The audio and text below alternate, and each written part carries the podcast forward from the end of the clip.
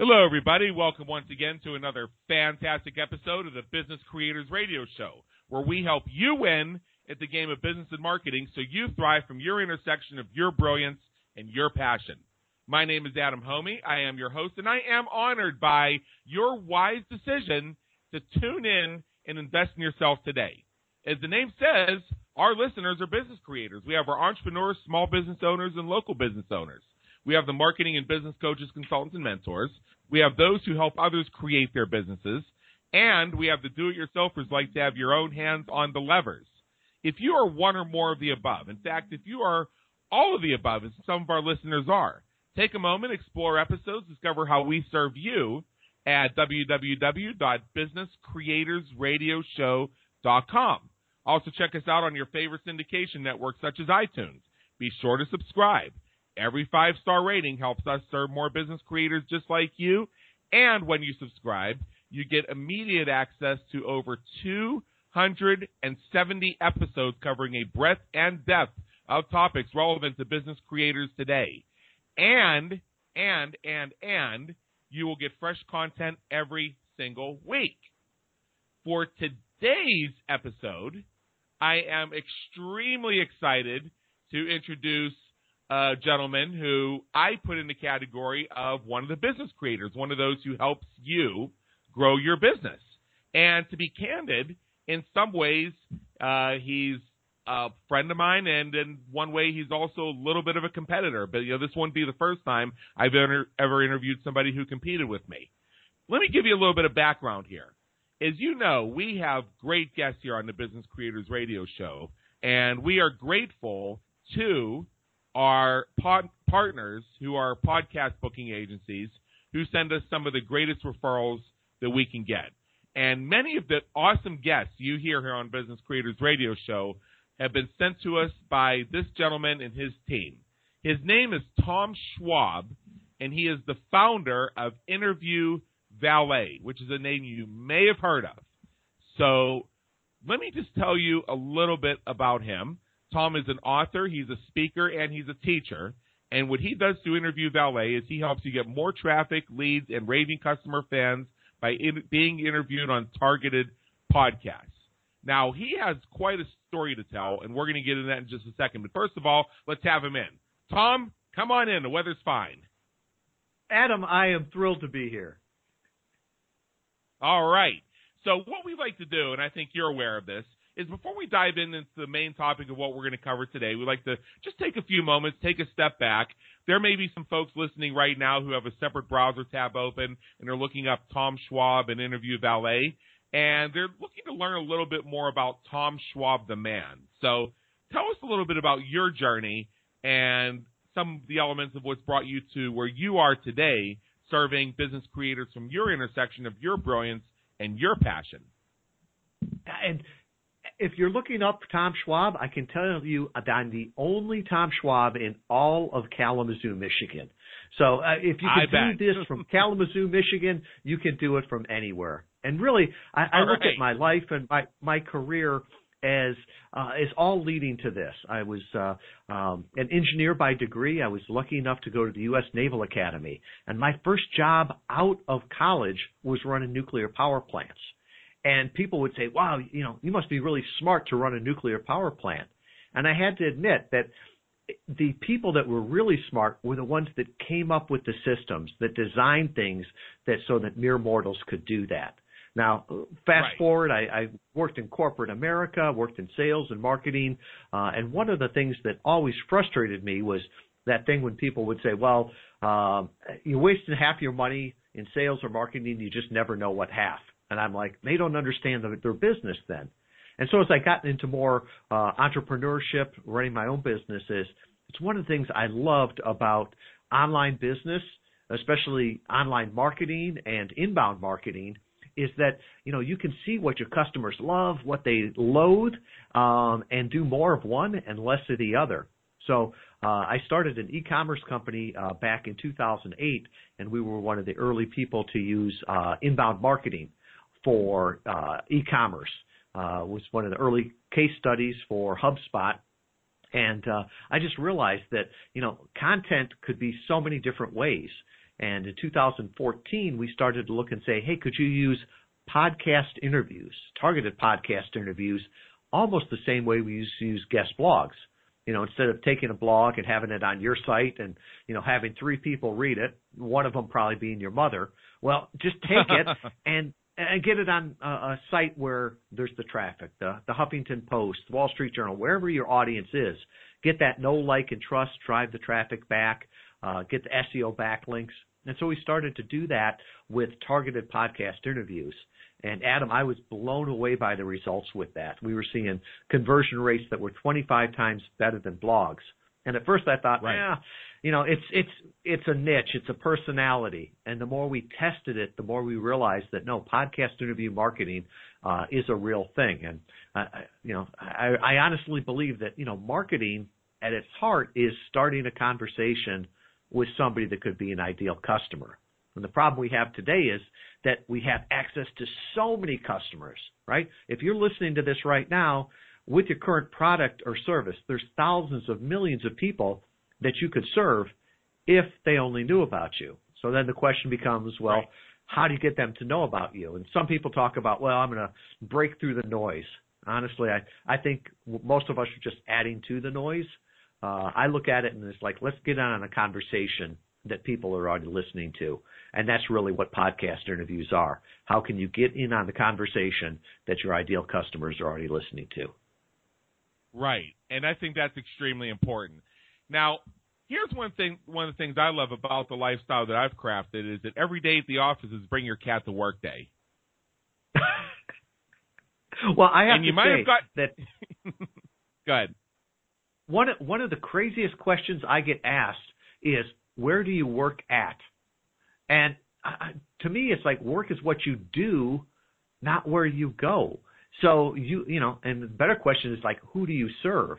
And so from that standpoint, uh, yeah, we've got these tools. There's a lot of problems in the world, but there's no better time to be alive. I mean, here we are, you know, we're talking over a free service, uh, sharing our knowledge with, you know, thousands and thousands of people. Um, and uh, the only way it could be better is if we were sitting down sharing a cup of coffee. Yeah, very true. Very true. And what I love about the podcasting thing is, you know, everybody's talking about video, video, video. You know, I do some Facebook Lives and and YouTube live streams and things like that. I'm a public speaker. In fact, one of the topics I speak on is how to become a, a, a memorable new media star using podcasts, live streams, webinars, and those types of things. One of the things I love about, about the podcasting aspect of it, and I've said this many times, is God gave me a face for radio, but fortunately he also gave me the voice. I don't have to fix my hair every single time I do one of these. I, I love that. And, uh, you know, and I, I think that, you know, video is good for the people that like to do video. Um, blogs are good for the people that like to do blogs. For me, um, I always joke that English is my second language. I'm not sure what my first one yeah. is. But for me to, to write a a blog, that's a homework assignment. But for me to talk, that's easy. And, you know, nowadays you can you can create in the way that's easiest for you.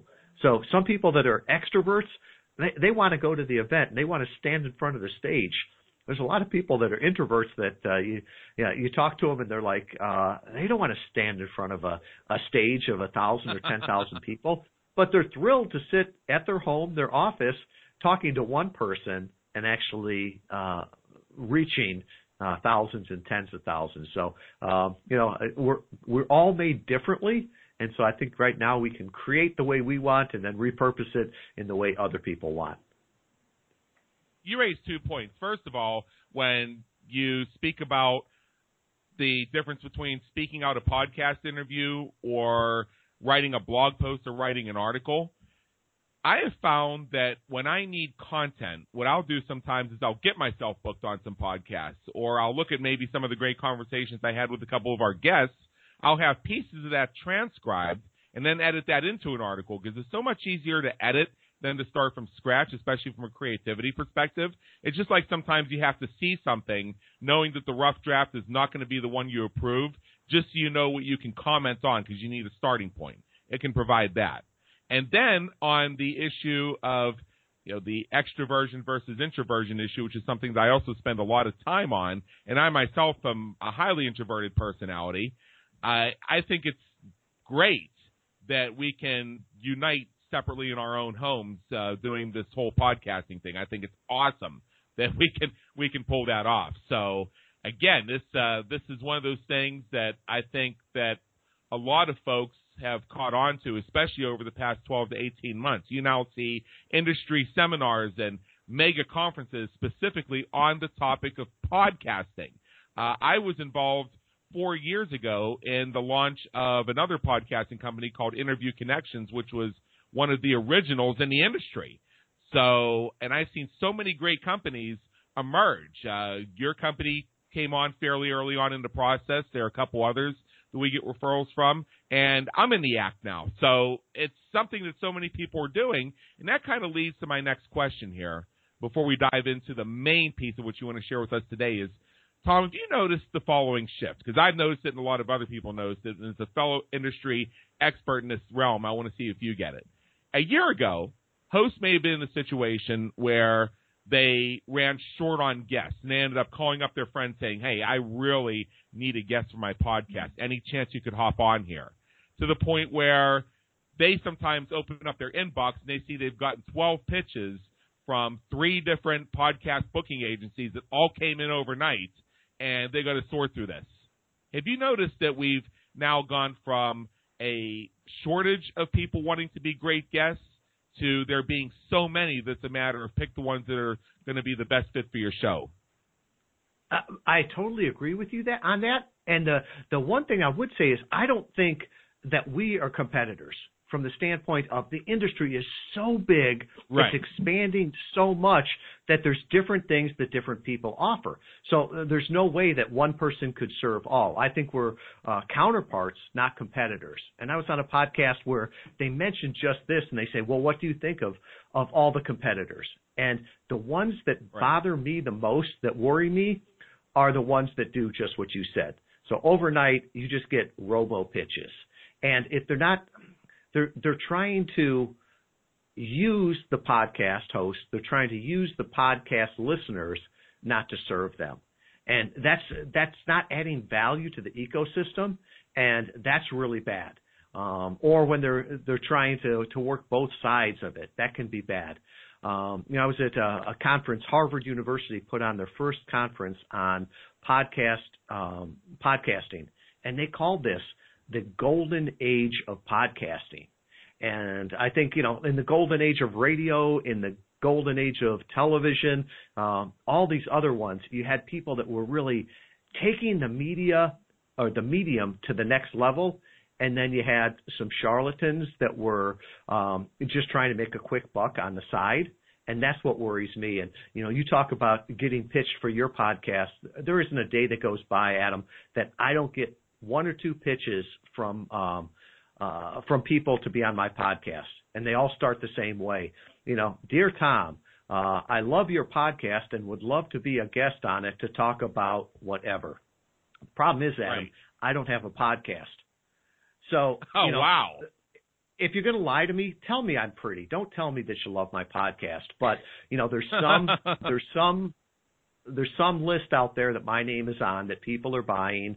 And, uh, you know, some people just say, well, um, it, it's a numbers game. You know, if I, if I have a, a V A or, um, you know, somebody just send out a hundred podcast uh, pitches and I get two, that's good. And I'm like, no, it's not, because you've just, you know, really annoyed the other ninety-eight percent.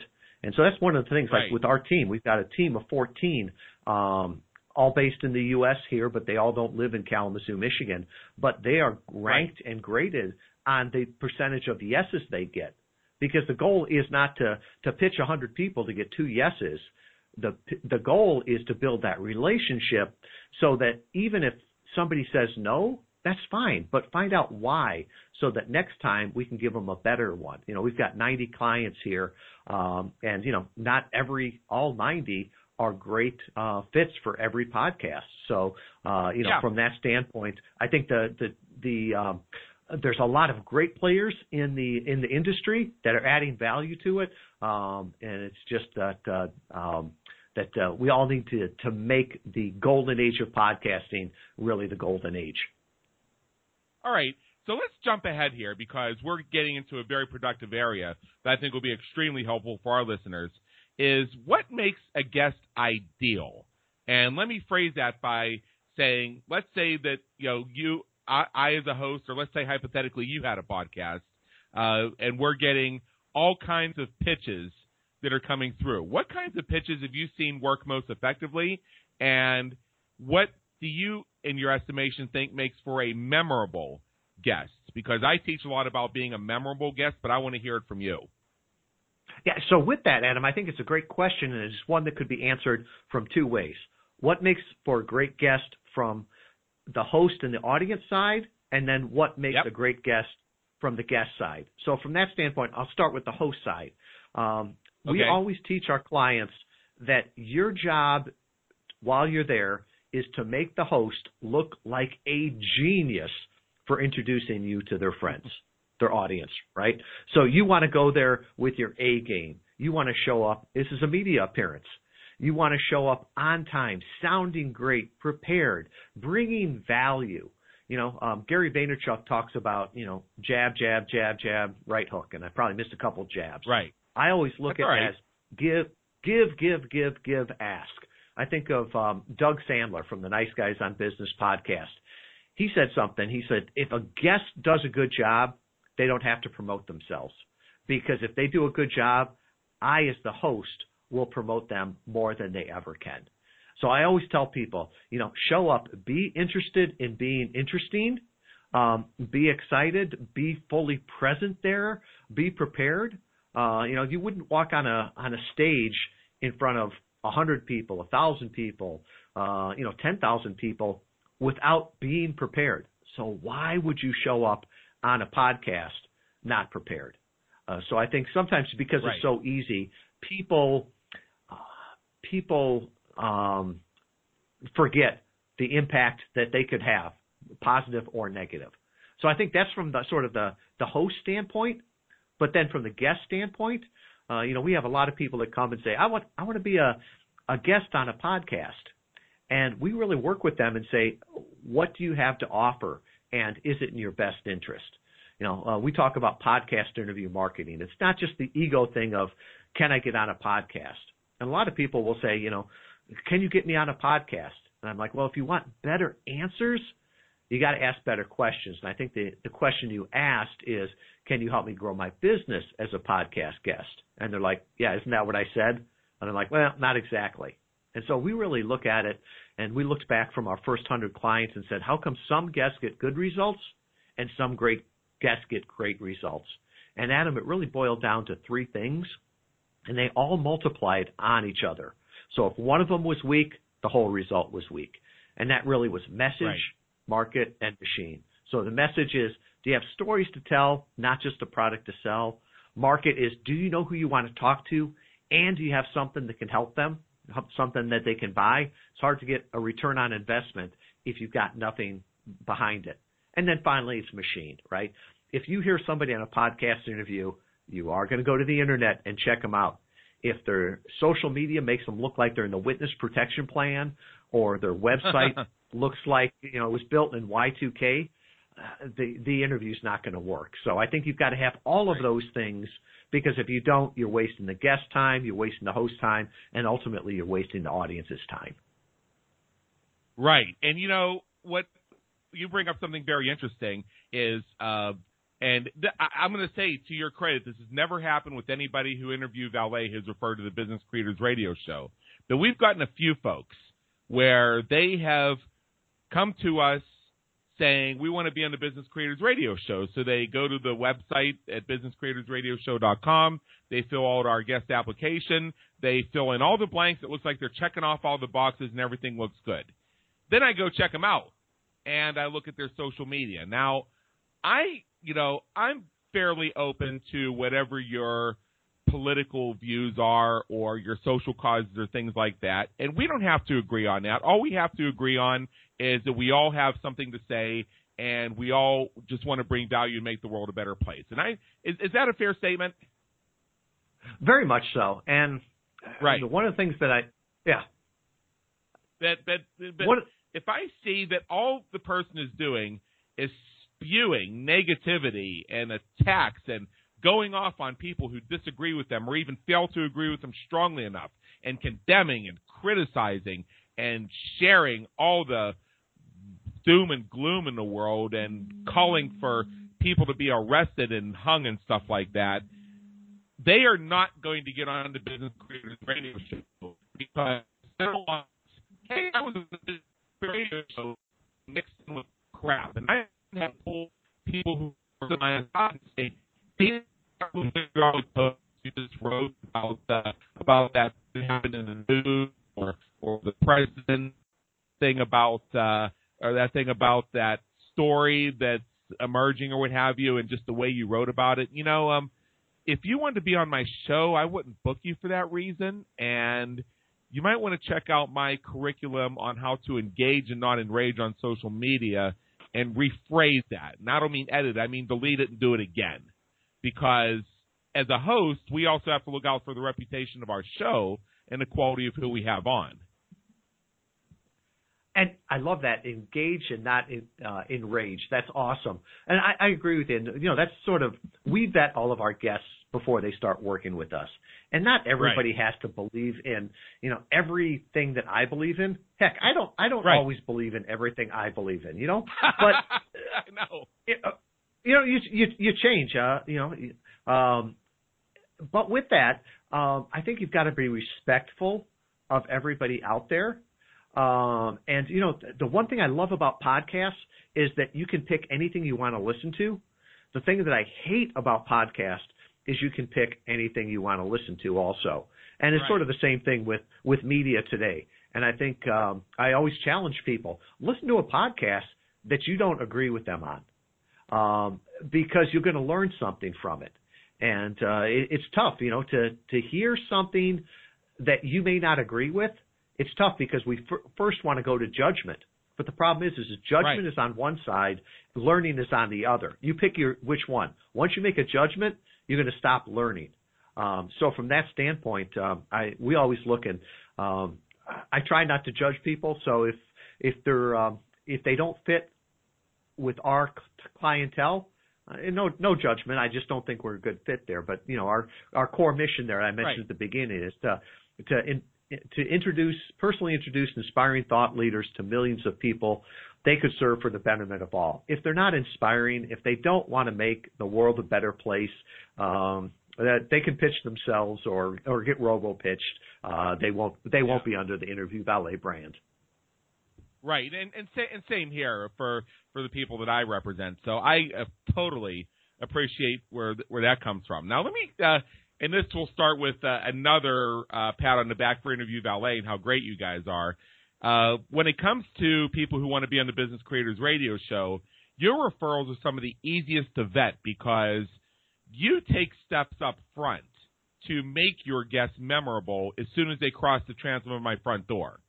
And what I mean by that is when you and your agents fill out our application on our website, The thing, the, the applications are done very comprehensively. So you give us all the information you ask, we ask for. You do it in a way that's very clear and easy to follow.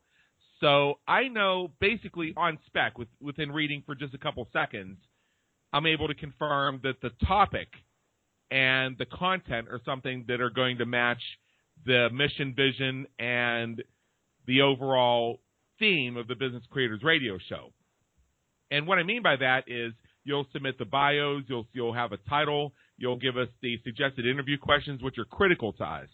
And one of the shifts I've noticed, and this is another thing I think has happened over the past year, and it goes with how podcast interview marketing has become sort of like a gold rush, and uh, so many people are into it, is I recall that two, just go back two years, and getting people to – submit their suggested questions along with their request to be on my show, in some cases would turn into a debate like, well, why should I do that? And I would have to explain to them, you know, these celebrities that get interviewed on news media shows and uh, popular interest shows, are you aware that they actually pre-submit their questions and they give their hosts off-limits areas, which is why you may see some celebrity or some political figure going on all these shows. And you're thinking, why are they throwing them all these softballs? Why aren't they asking them this question and this question and this question? Because we hear about this stuff all the time. And the reason is, is because the host was given instructions not to go there, with the added caveat that if the host even tried to go there, that their guests would just walk out and there would be no interview.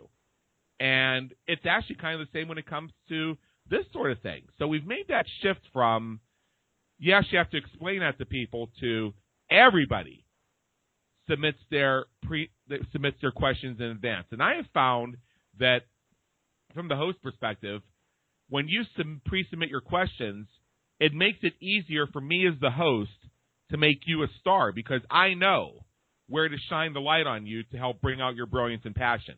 Whether we use those exact questions or whether we sometimes mix them up or combine them in, in themes and things like that, you're telling me where you want me to shine the light rather than me guessing. And that, to me, makes you so much more memorable to me from the start and so much more fun for me to interview you.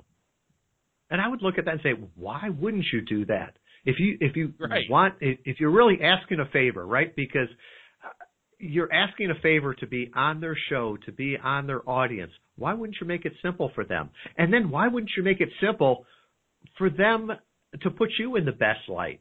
And one of the difference between podcasts and uh, other media is I've been on twelve hundred podcast interviews, over twelve hundred, and I can't think of more than one or two that I got like a gotcha question. The host isn't there right. uh, like sixty minutes to trip you up or, you know, uh, to make you do something uh, that's embarrassing. Uh, but looking at, as you talk about, you know, people going on, on different interviews, you think about it. When they're there on the curvy couch talking to whoever the late night host is, they're also there for a reason. They didn't just show up because, ah, I think I'd like to go out there. No, they're promoting their new um, their new movie, their new uh, right. sports line, whatever it is. They're there with an intent, and that's something that we've worked with a lot of our clients on, where they've done podcast interviews before, and they're like, yeah, they don't work. And I'll right. talk with them. I'll actually actually listen to a couple of the interviews and said, well, what was your point with this? You, you had no calls to action. You had no next steps. Um, and I almost look at like it as um, like the interview is fuel, right? And if you take fuel, you light it, you get some heat, you get some some light out of it. Ooh, that was fun. But there's no work that comes out of it. So what was the next step? What was the engine you were trying to do? And that's why I see sometimes people confuse just doing a podcast interview with really doing podcast interview marketing. Right. Yeah, and and that, and there's a key to that. Like uh, I have a client who – every time he hosts a live event, like his own live event, one of his strategies for filling his event and getting people into that event is he will launch a campaign to get himself booked on one hundred podcast interviews. That's his target, one hundred podcast interviews. Now, he's not going on these interviews where the first, second, third, and last thing he says is come to my event, but he's on there speaking of, a, of the topic that is relevant to that event. And he also knows not to say, my event is on September fourteenth, fifteenth, and sixteenth, and go here to buy your ticket, although he very cleverly talks about the events within his interview.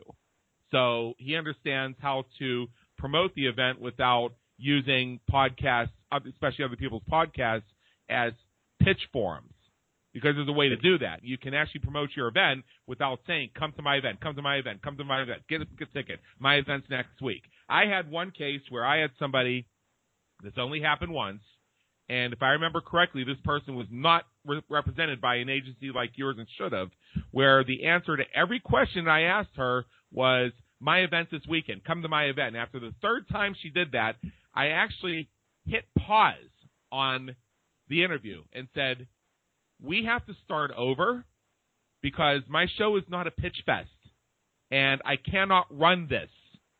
So are you able to give an interview where you share value and give people reasons to want to go to your website and become part of your community to engage with you? Or are you just here to push an event? Because if you're just here to push an event, perhaps your approach should have been, can I do a webinar for your list and cut you in on a piece of the action? A podcast is not a forum for promoting an event in that manner. And she said, well, I'm really just here to promote my event. And I said, okay, well, maybe someday we do a webinar, but Can't have you on my show. Sorry.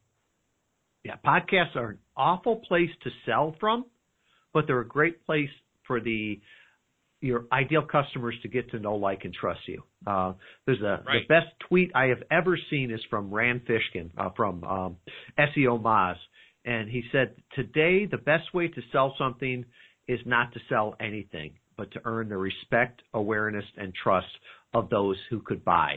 And really, that's, I think, what uh, what people should be doing on podcast interviews. And I, I give you credit, Adam. You were nice enough to tell her that that's not allowed. We'll give you a chance to do this.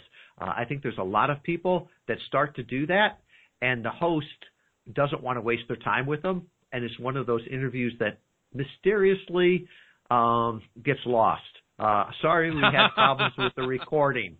And uh, I, I've heard people say that, and it's like, well, that's code for that interview was so bad that I am not sharing it with my audience. And the thing is, is that the podcasting community is small and inbred, right? You, you can say there's four hundred thousand yeah. podcasts out there, but podcasters know podcasts. And so they've got friends that are in podcasting, and when they get a bad pitch, a lot of times they'll share it around. If they get an interview that is just horrific, they'll start talking about it. And the thing is, is that yeah. that person, you know, doesn't get picked up by other podcasts. And, well, um, you know, what do they say in medicine? First, do no harm. Uh, make sure you yeah. don't do harm when you're out on a podcast interview. Yeah, there, there's a converse to that, too. I know some great friends of mine who also host podcasts and online live streams, and they'll sometimes come to me and say, hey, I just interviewed this person, and they are really, really good. And I think that'd be a great fit for your show as well. This is their name. Can I connect you with them? So you oh, do a really good job being memorable for your host, and your host may help you get more bookings. That is a great strategy. And, I mean, that's how I, I built up early on. You know, if I had a podcast interview and I, you know, did a good job, I'd ask the host, uh, do you, you know, I love doing these. It's part of my marketing strategy. Do you know any uh, – any other podcasts that I could add value to? And it's amazing that all of a sudden, if, if you're on one podcast interview and they introduce you to two of their friends, uh, that starts to snowball really quick. Yeah. You know what I love about our time here together, Tom, is, you know, it looks like we're, you know, going down a lot of different roads here related to this uh, whole overall topic of using podcast interviews to build your business. And this is one of those interviews I really love because it's so much fun and we get to do so many things. And I know maybe it seems like to the audience like we're moving quickly. So subscribe to us on iTunes or your favorite syndication network. Go back and listen to this one again.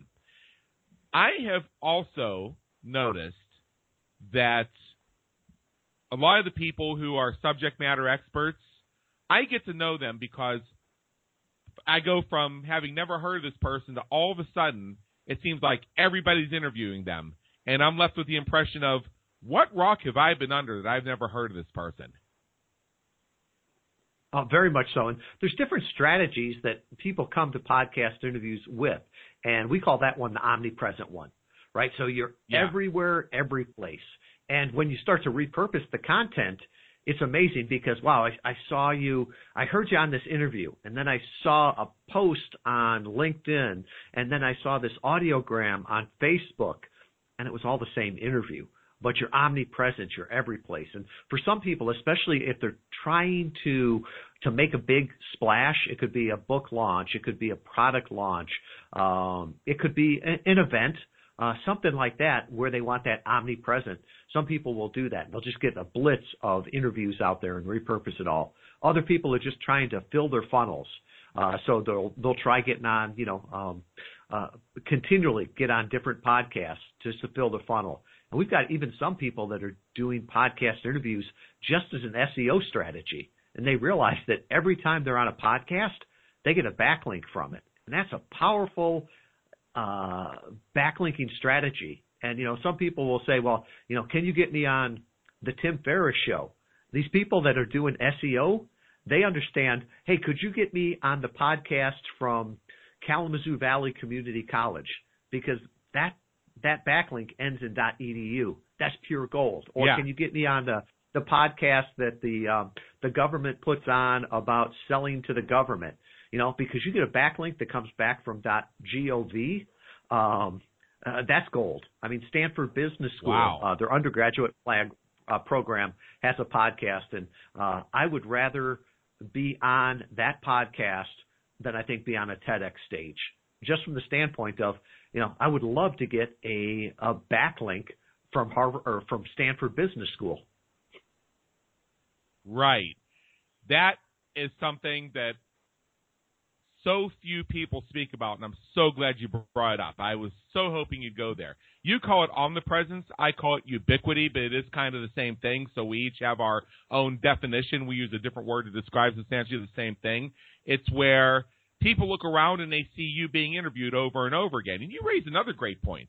Is it's just like speaking from the stage and going on a speaking tour. Once you have your signature topic or your signature topics, if you get interviewed on fifty podcasts and you give substantially the same interview, that's perfectly fine. Like, I can guarantee you that if Robert Downey Junior has a movie coming out and he's suddenly doing a lot of interviews, that he's saying substantially the same thing on every single interview because he is promoting that movie. So if you have a book launch coming out and you're doing fifty interviews and they're all titled after the name of your book, your audience will understand that they really only have to listen to one of those to get the gist of what you're saying. But it's just the fact that you're showing up everywhere creates the celebrity buzz factor that draws people toward you. Exactly. And um, exposure brings opportunity. Yeah, that's very, that's very, very true. So, and I think that another reason you want to engage in that strategy, which you call omnipresence, we'll go with your term for now, is especially when it comes to when you launch something or you have some move in your business you're, you're making, or you just want to maybe rebrand yourself for a different market, or you want to do an awareness campaign for your market to remind them that you're there, is you're not doing this only for your external audience. You're also doing this for your existing clients and your existing true believers, because you're showing them that they have hitched their wagon to a star, and they can say, hey, I'm working with Tom Schwab, and he's been interviewed seventy-five different places. Uh, I am working with the star of my industry here, and that says something about me, that I work with the best people. And it's interesting. We've worked with um, bigger corporations that might have a few different spokespeople too, right? So they have one spokesperson for different audiences. So uh, I can think of one, the C E O would do um, – most of the podcast interviews, but if it was a female audience, they'd have their director of customer service do that, because, you know, there's some podcasts that just interview females. Um, other right. big companies we've worked with, you know, uh, they've got, uh, if it's a, a customer service podcast, their director of customer service does it. If it's a sales or marketing podcast, they've got, you know, their C M O does it. So, you know, more content with context. Um, so is it the same interview? I don't know. I guess that each person sort of gives the company a different view or a different look, um, and it's definitely reaching a different audience, because the idea that, you know, if my favorite actor goes out and, you know, talks about their new movie on fifty different shows, I guarantee you I'm not going to see that interview on all fifty. I'll be lucky if I see it on one or two. Right. Yeah, it's like um, – It's like, and I'm not going to say any names, but let's say that you have a politician that you follow, and that politician is out on a rally tour because there's an election coming up. Uh, if you love to, if you just love that politician, you love hearing them speak, and you love what they have to say, and you know that they're doing five rallies that day, and you want to hear every word they say, it's worth it to tune in for all five of the live streams. But if you're really there just to get the information about that, what they want to say, or you actually don't support them, but you just want to do opposition research or just be an informed citizen, I promise you, you only have to watch one of them, because they did not customize that speech for five different audiences. And, and probably uh, uh, by the uh, second or third day of their, their road tour, uh, the roadie that's setting up the stage and stuff like that, he could do the speech for him because he knows it by heart. Yeah, yeah, yeah. And, and, and, and, at, that, and at that point, uh, especially with the ubiquity and the democratization of information dissemination through social media and new media, most of the country could probably recite the speech by heart by that point. True. So the point, so the ring that I brought that up very briefly is it gives our listeners radical permission to own meaning H O N E, which means fine-tune and perfect, and own, O W N, which means to make their own, to internalize, to make part of who they are and what they project, their signature talk, and run that through as many podcast outlets as they can to get the maximum amount of exposure. Yeah, and you know, uh, Pete Vargas from Advance Your Reach was the first one that I heard use this term. He called podcasts digital stages, and I remember being a, a judge at one of his events, and he pointed out that the largest stage he had ever talked on, um, I had set up for him. And I was shocked. I'm like, I don't remember this one. And he's like, no, it's a podcast interview. Because to give a keynote speech to, you know, twenty thousand people, that's huge. You know, the President of the United States is probably, you know, talking to, I don't know, fifty thousand. Um, but there are podcasts out there with tens of thousands, hundreds of thousands. And that's a stage just like any other one. So, um, you know, you can you can hone your message, hone that signature speech, and use that on, you know, the Rotary Club. You can use it on keynote speeches, and you can use it on podcast interviews. Yeah.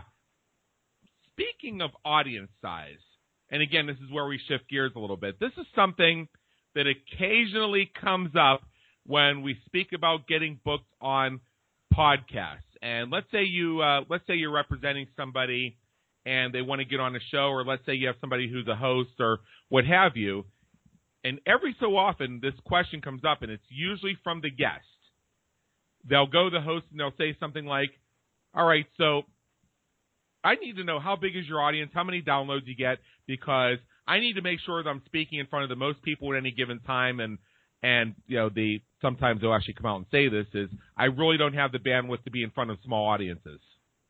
Now, to me, that's like podcast marketing suicide to even ask that question, but I want to get your perspective on it, because that is kind of, to this day, sort of a hot topic.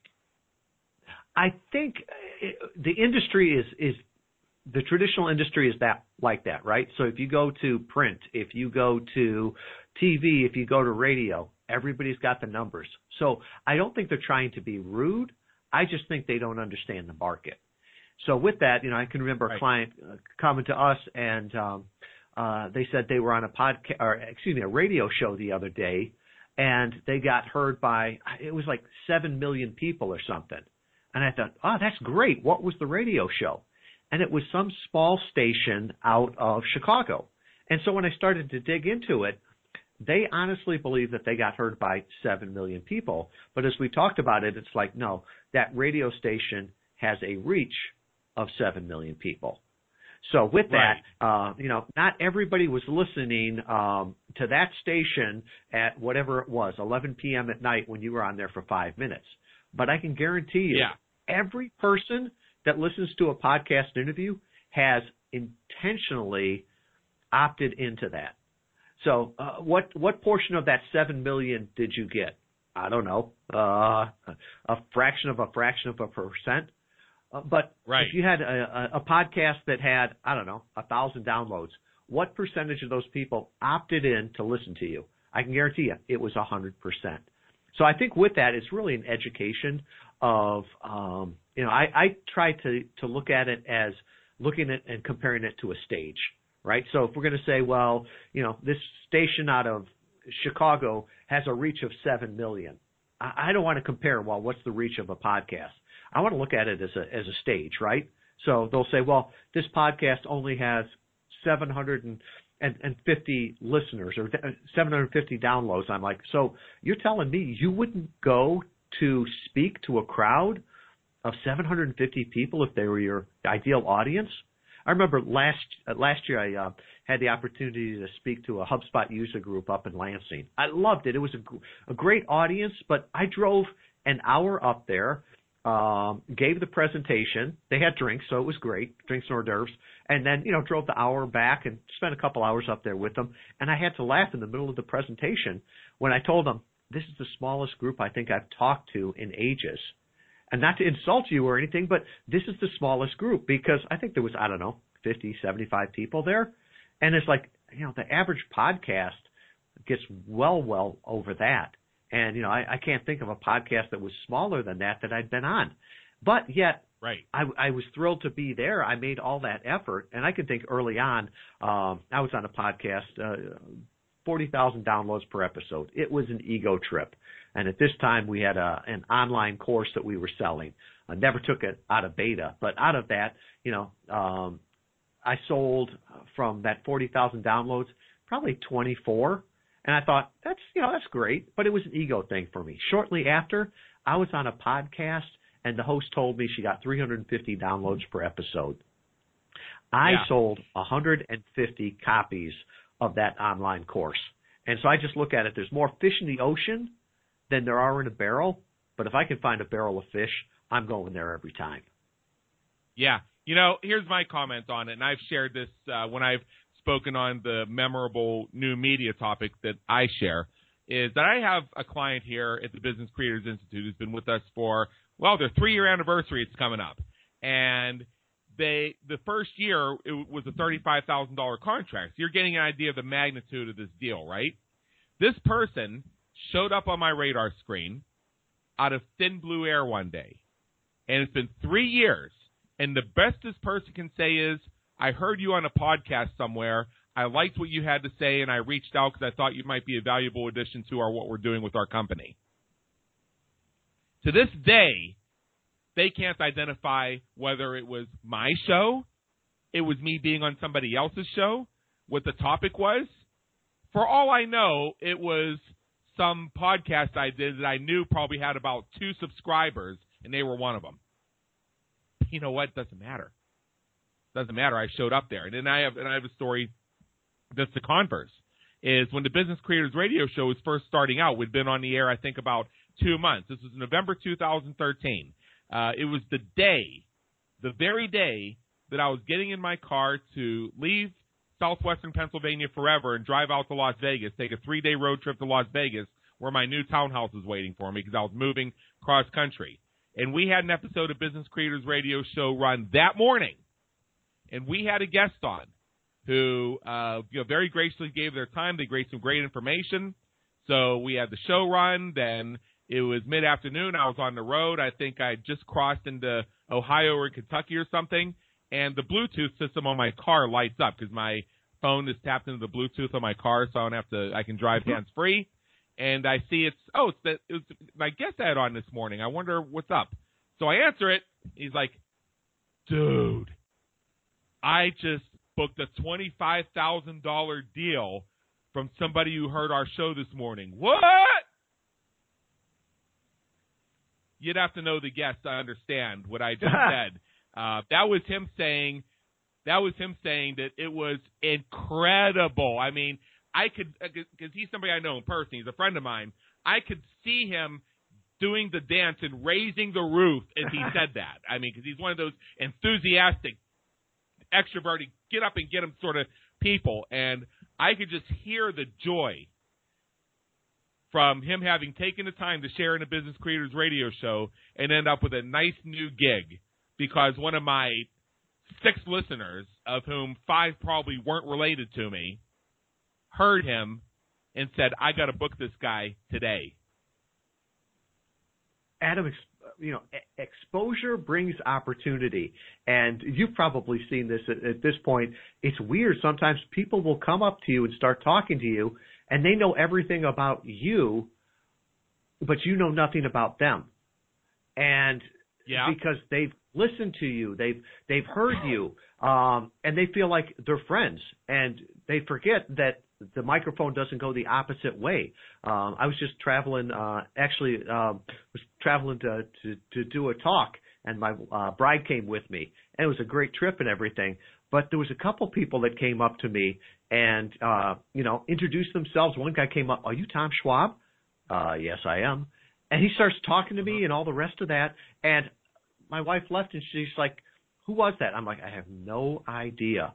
But he knew me from someplace, and I was his friend, and we got a, you know, a, a selfie together, and he knew all about the business and all the rest of that, and um, you know, that that's great. And I was I was really humbled by it too. I, you know, um, if somebody knows me and it's not from my uh, my picture being a newspaper or my uh, post office, and when people talk about, you know, well, I just want to be seen by so many people and known by so many people. I'm like, well, then commit a crime, right? You can become infamous really quick. Right. Not only will they know you, they'll know your middle name too. They'll put your picture up in post offices. Yeah, that's funny. That's funny. And here's here's another story. Uh, there, you know, one of the cigar the cigar shops I hang out around here in Las Vegas. It's not long after I moved here to Las Vegas, and I started hanging out this one place, and there were some guys I knew on a first name basis and had a nodding acquaintance with. And this one afternoon, I was sitting down there, and I was sitting next to one of these guys, and uh, you know, we were just uh, you know kicking it back with uh, you know a little chatter and such, and then. He says, so, wait a minute, what, what's your what's your last name? And I told him, he's like, wait, you're the Adam Homey? I said, yeah. And then I asked him his name. And I said, whoa, you're the? His name. It turned out both of us both of us knew each other, and each of us knew the other through reputation. And neither of us one of us recognized who we had been sitting next to. Well, if we were sitting next to each other, I I may recognize you before – well, now that we've talked on the live on the podcast interview, uh, I might recognize the voice. But the problem is is when I listen to podcasts, I usually listen to it one and a half or two times speed. Uh, so when I actually yeah. meet the podcast hosts, uh, they sound so much different. That's interesting. Yeah, my, my, my, my point being, though, is you never – it creates a level of celebrity that sometimes – comes up unexpected. So with my little story I just told, you had two people who knew each other by reputation and had been following each other who didn't recognize that they were in the same room with each other until they exchanged last names. Yeah, it's an amazing world we live in. There's a lot of problems, but there's no better time to be alive, being a business creator. The tools we have, the resources, um, you know, uh, our grandparents would be pinching themselves uh, with the free tools that we have and, and all the things. Yeah, I know. It's it's pretty amazing where we are with this with this whole thing. So uh, I get you know we have about uh, seven minutes here. This time has really flown by, and I think that there's one last thing we can cover before we turn it over to you because I know you have a little something for our audience here today. Is uh, let's say that we have somebody who's a guest and they want to start getting booked on podcasts, and they're looking for a criteria or a method to help them get to find the right fit shows to get booked on and get booked on a lot of them quickly. Now, the A answer to me is work with an agency like Interview Valet who can do all that for them. Uh, but some folks may either want to do it themselves or when they hire somebody like Interview Valet, they want to be an educated customer. So what's a great process for looking out into the wide expanse of the interwebs and and locating the great fit shows that they want to be on and, say, making a list of, say, uh, you know, these are fifty great shows that I should approach because they these could be great outlets for me. Like, where do you begin to identify the right podcast so you can get booked as a guest? Sure. So I'll I'll share fully our algorithm that we use to pick great podcasts, but I want to push back on one thing when you said to get booked real fast and to get on the shows. I always tell people Aha. that podcasts are like restaurants and doctor's offices. If there's not a waiting yeah. list, there's probably a reason and a reason you don't want to be there. So if, if right. you can go to a podcast and say um, they'll book you uh, this afternoon and it will launch live tomorrow, um, they probably don't have a lot in the queue, right? There's probably not a lot of people listening there. Most podcasters, and it depends on the season and everything, um, tend to book things out a little bit. So right there, just um, know that this is a marathon, not a sprint. Often we get, you know, when we work with um, publishers, they know, uh, come to us three or four months before the book launches so that we can do that upfront work to get that launched on the right time. But going back to the algorithm, there's really four things that we look at. And most people stop at the first one. They just want to know, what's the podcast? How big is it?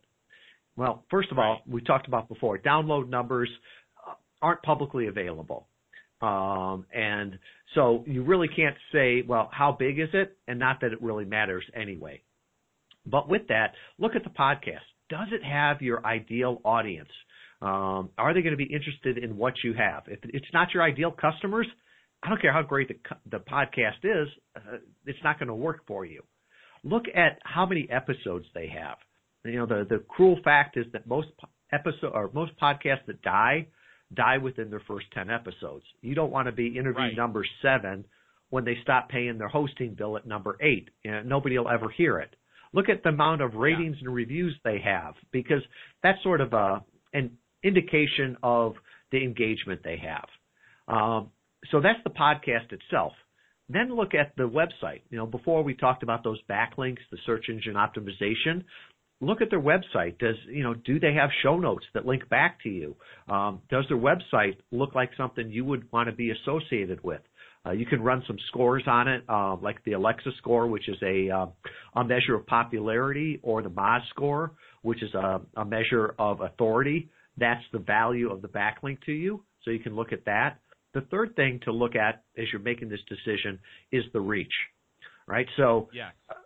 How many people do they have following on social media? Are they promoting this to their social media? Are they um, promoting it to their email list? And who are you trying to get more of? You know, uh, we right. had a client that was trying to build their Instagram following. So we looked at that. Um, you know, if Instagram following is not important to you, um, I know it could be a, a deal breaker for Adam because, you know, I'm fifty-three years old. I don't have a great Instagram following. Um, but, right. you know, my link, my LinkedIn following is solid. So look at that reach. Yeah. And then finally, we look at what our experience was with previous guests. Now, you you don't have the visibility to that, but you can look and say, have they had guests like me, um, my business, the things I talk about? That will be a good indication that, you know, um, if other if, if other flowers grew in that soil, yours might too. Yeah, and I think and I think that's a really great outline for identifying where to find great opportunities. And yeah, I worded my previous question intentionally with the word "get booked quickly" because I wanted you to catch that, and you did. The nature of the industry today is you are unlikely to get booked quickly unless you ask very nicely and get extremely lucky. Usually, they've got a queue. So bear that in mind because you want to get started sooner than later. Now, we have about two minutes left here, and I want to give one of those minutes to you for somebody who recognizes that now is the best time to get started. What do you have for our audience, Tom, that uh, could help them get started down this path today? Well, thank you. And, um, you know, if you're listening to a podcast interview, you know the power of podcasting. You know yeah. that in the future, your audience is going to be listening to more podcasts. Are they going to hear you or your competitor? You can be a guest. You can be a host. You can be either way, but you've got to decide. And there's a few resources that might help you. Uh, if you go to interviewvalet.com forward slash BCR uh, for Business Business Creators Radio, um, I'll put some things there. There's a, there's a free download of my book, Podcast Guest Profits, How to Grow Your Business with the Target Interview Strategy. You can buy it on Amazon, yeah. but just go just go there and get the free download. We'll also have the uh, infographic that talks about the nine secrets to getting booked on your first podcast interview. And then there's also even the checklist uh, that I use, every one of our clients use before each interview uh, so that each one is great. And finally, I'll put all of my contact information. So if you want to get in touch with me, just go to interviewvalet.com forward slash BCR. Awesome. I am so grateful to you today. So Tom Schwab of Interview Valet, thank you so much for coming with us and hanging out with the Business Creators Radio Show. It has been an honor and an education. Thank you, Adam. You bet. And for everybody listening, this is Adam Homey, host of the Business Creators Radio Show. Please check out our previous and our upcoming episodes at w w w dot business creators radio show dot com, where we help you win at the game of business and marketing so you thrive from your intersection of your brilliance and your passion. Until next time, have a great day. Take care.